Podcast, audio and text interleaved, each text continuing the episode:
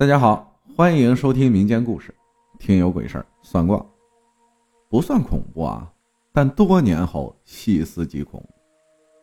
人这一辈子吃哪碗饭，干哪一行，难道冥冥之中自有定数？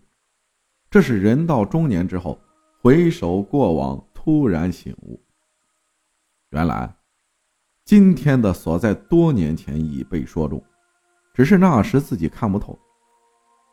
高考那年，我清楚的记得填完志愿后，还有最后一个志愿没填。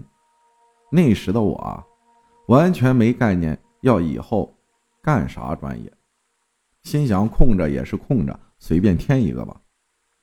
我清楚的记得自己随手翻到了七十六页，一个沿海城市的名字吸引了我，一共两个专业，看都没看，随手勾了一个，完活。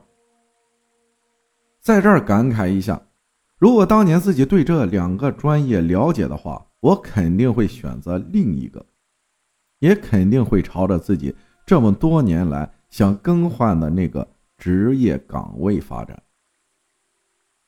记得填报完志愿后，就开始了等待的日子，可通知书迟迟没来。后来母亲看我等得心急了，也许是为了安慰我，就带我去了村后。另一个村子的一个胡姓瞎子那里去算卦。本人对这个算命先生啊无不敬的意思，只是他的名号确实是这个名字。我清楚的记得这个老先生的模样，是个盲人，眼睛闭着，拿着快板。听说了我们的来意后，要了我的生辰八字后，掐指算了算，就开始说了。当时说的是顺口溜。一套一套的，但我忘了，只能用大白话说下大意。小伙子，你不要急，肯定能走。你的这个职业呢是水上专业，将来你绕着地球四年转了三面，回来孝敬父母。当时的我对这些也完全没概念。然后我问他：“那我将来干啥？”他又掐指算了算，维修工。我当时也就这么一听，根本不信。后来录取通知书来了，一看是沿海那个城市的录取通知书，水上专业。但是此时的我还是不大相信他说的话。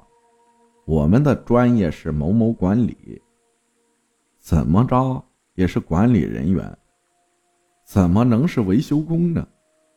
后来，经过三年的学习，我们每天都是穿着。带肩章的制服，还有戴帽徽的帽子，扎着领带，穿着皮鞋上课，怎么着也和维修工搭不上边再插一句，时隔多年才明白，刚上大学时，一年之内完全可以换专业，也就是说能换到我心仪的专业。但是种种原因，后来顺利毕业了，踏上工作岗位。我们和那个专业的学生一起实习转正，但我们的职业道路却是截然相反，不同的两个领域和无法跨越的鸿沟。后来，随着职务的升迁，想想当时算命先生的话，天哪，这也太神了吧！尽管我不愿意相信，不愿意认同他说的那三个字，但我明白。即使干到最高位置，始终是他说的那三个字。而且当时录取通知书还没来，他怎么能算出我的职业方向、职业性质和职业特点？想想觉得太不可思议了。其实刚开始工作那几年，我特别不适应那个工作环境，曾经日思夜想的重新选择，可在当时来说。踏上工作岗位后，再换专业，限制挺多的，也要从头再来，还是挺难抉择的。尽管后来国家改革后，社会上各种培训班、考证班越来越多，再考试换证书比以前容易多了，可我，也已经做到了中层，想再折腾，已经没必要了。而且多年下来。我已经适应了目前的环境，尽管还是会叹息几声当初的轻轻一划。阿浩，这个故事可能和灵异沾不上边可是事后想想，还是觉得那算命先生说的准的吓人。大家说呢？感谢灯塔亮了，扬帆起航分享的故事。算卦，我相信众多的听友当中，百分之八十都算过卦，当然我也算过。这个东西啊，就是你当时听可能是不太理解，或者是他会给你指引一个方向，也会有一些心灵上的慰藉吧，应该是。就像卖保险、买保险，对不对？